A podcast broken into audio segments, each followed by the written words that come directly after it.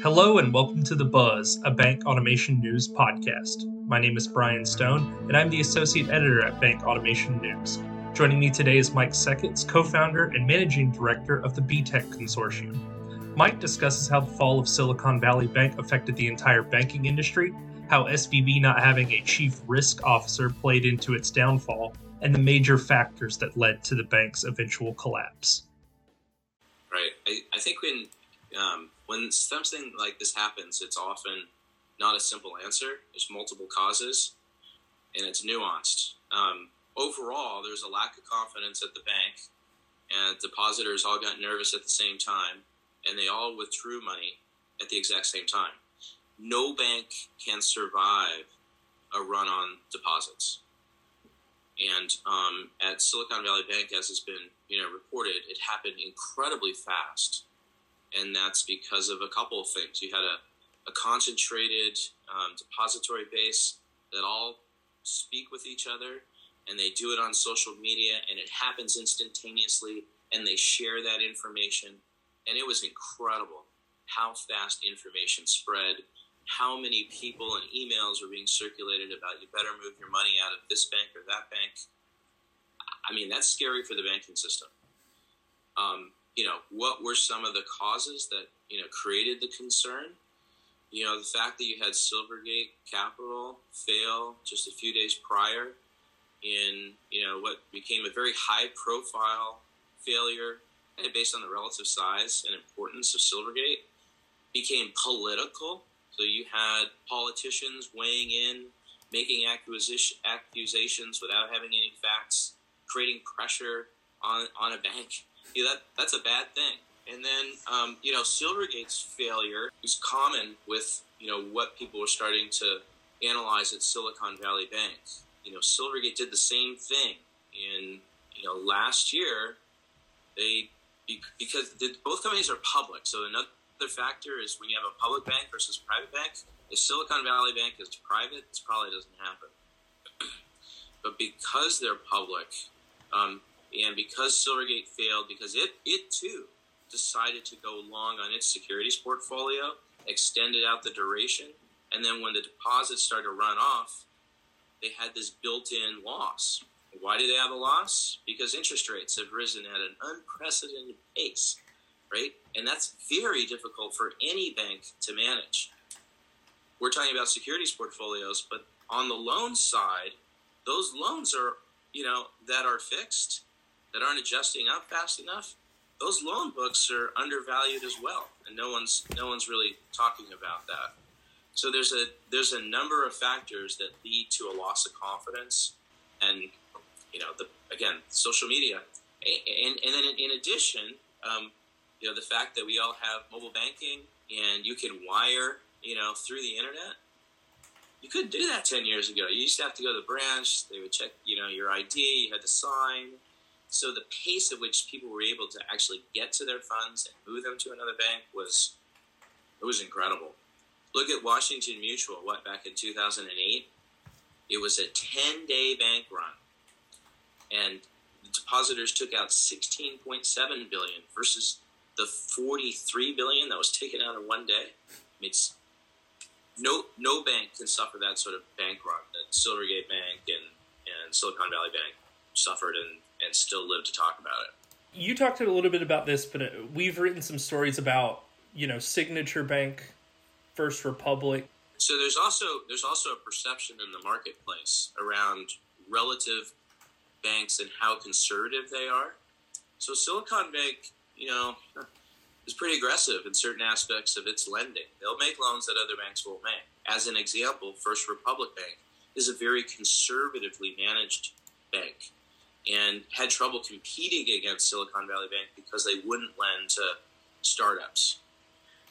And so you have one of the things that I think is difficult with the um, the seizure of of Silicon Valley Bank is, you know, what do they do with the, those those quirky loans that you know most banks wouldn't make? Those those lending practices were highly tied to the deposits, and um, it's difficult for a more traditional bank to value the Silicon Valley banking practice because it because it is so different. So, with that differing of, I guess, philosophy between you know Silicon Valley Bank and First Republic, why do you think that Silicon Valley Bank failing sort of led to that trickle down of First Republic also feeling it? Uh, it's a, a natural competitor. It's also in the Bay Area. You know, they're they're banking some of the same customers. Um, but I don't know. I mean, if you look at the financial strength of um, uh, First Republic, uh, they're stronger in almost every way. It's a much more conservative lender. They don't have um, the issue in their um, kind of held to maturity securities portfolio.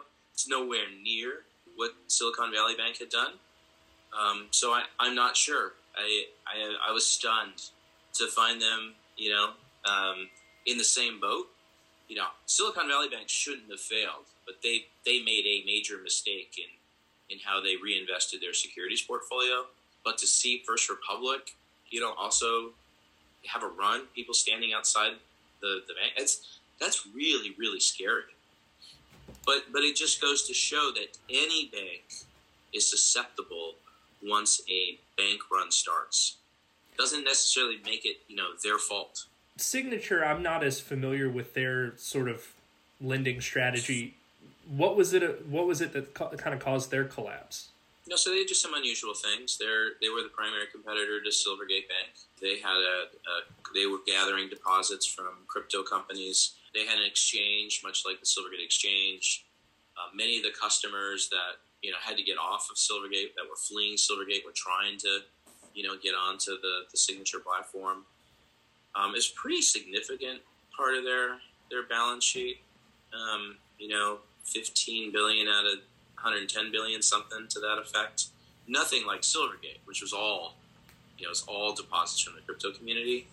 It's inherently challenging, though, for community banks and regional banks and national banks of all sizes to manage this rapid interest rate movement.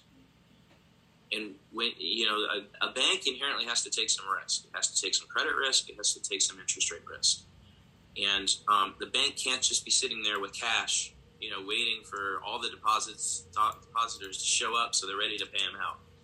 They need they they have to take some some duration risk. And when you have you have rates rise 450 basis points in 12 months, you can look at any bank's balance sheet closely and you're going to see some cracks in it. Doing some more kind of a, eclectic lending as well. I wouldn't put it all the way, you know, to where Silicon Valley is, but if you again in this environment, if you start looking too closely at a bank's balance sheet and start marking not just the securities portfolio but the loan portfolio, a bank a bank can't can't afford to have deposits run off. So one of the other things that I had seen about Silicon Valley Bank that I wanted to ask you about. I'm sure it played a huge role, but I read that they didn't have a chief risk officer for multiple months last year. Yeah. Do you think that was sort of to blame for for what happened? Doesn't help. it's another, you know, you look at an airplane crash, it's never one thing, it's a series of things, and not having a chief risk officer in place. The timing of when she left is interesting. Hmm. And, you know, inside of um, these committees, inside the, the offices of banks, banks have had to make some very difficult decisions. And I'm sure there's been some fierce debates inside of these committees. And while it may not show up in the official record and notes, you know, she could have been on the other side of the discussion, a very heated discussion about what you do when $90 billion of deposits shows up in a year, which you know, is unhealthy growth. It's growing too fast. And how do you deploy that? You know, she could have very well been on the side of, we got to ladder in. We can't just take all 90 billion and go long. We've got to keep the majority of that in, in, in short duration treasuries and ladder in. That's what, you know, it's easy to go 2020 here, but that would have been the more prudent strategy. And, and there's a scenario where she was on the other side of that debate uh, she lost the debate and said, you know, I'm going to be quiet about this. I'll take my payout. I'll make it look like nothing happened. But I, I can't sit there in good conscience and allow the bank to, to, to take this kind of duration risk. It's not out of the realm of possibility. It's it's weird timing when she left in April. it's right after a, a meeting on risk. So you have the challenge on the on the on you know how to deploy your deposits. You also have real challenges on how you're going to price your deposits to maintain them. And that's what we've seen community banks really struggle with over the last nine months is, you know, they'll have big depositors come into them saying, you know, you've had my money for virtually free for 10 years now. I've got offers to go across the street and get four or 5%. What are you going to do for me? And so those banks are, they're put in a tough spot. They're like, to hold those deposits, they've had to be very, you know, proactive, reactive, and put together pricing plans that, that put stress on their margins, put stress on the bank. So, so you so you price. I mean, just to put this in, like what they're really faced with. You're a small community bank. You got one of your biggest customers has got 10 million in your bank. It's like I, I got to move it. I, I got to go get a better rate. You go out on a limb, right? You go, okay, I'll make you I'll make you whole. I got I got to price up at four and a half. We your book might not be your loan book might not be yielding that. A, lot, a large part of your securities portfolio might only be yielding two percent. You're really putting pressure on your margins, and it and it, it makes banking riskier. You've been listening to The Buzz, a bank automation news podcast. Please follow us on Twitter and LinkedIn, and as a reminder, you can rate this podcast on your platform of choice. Be sure to visit us at bankautomationnews.com.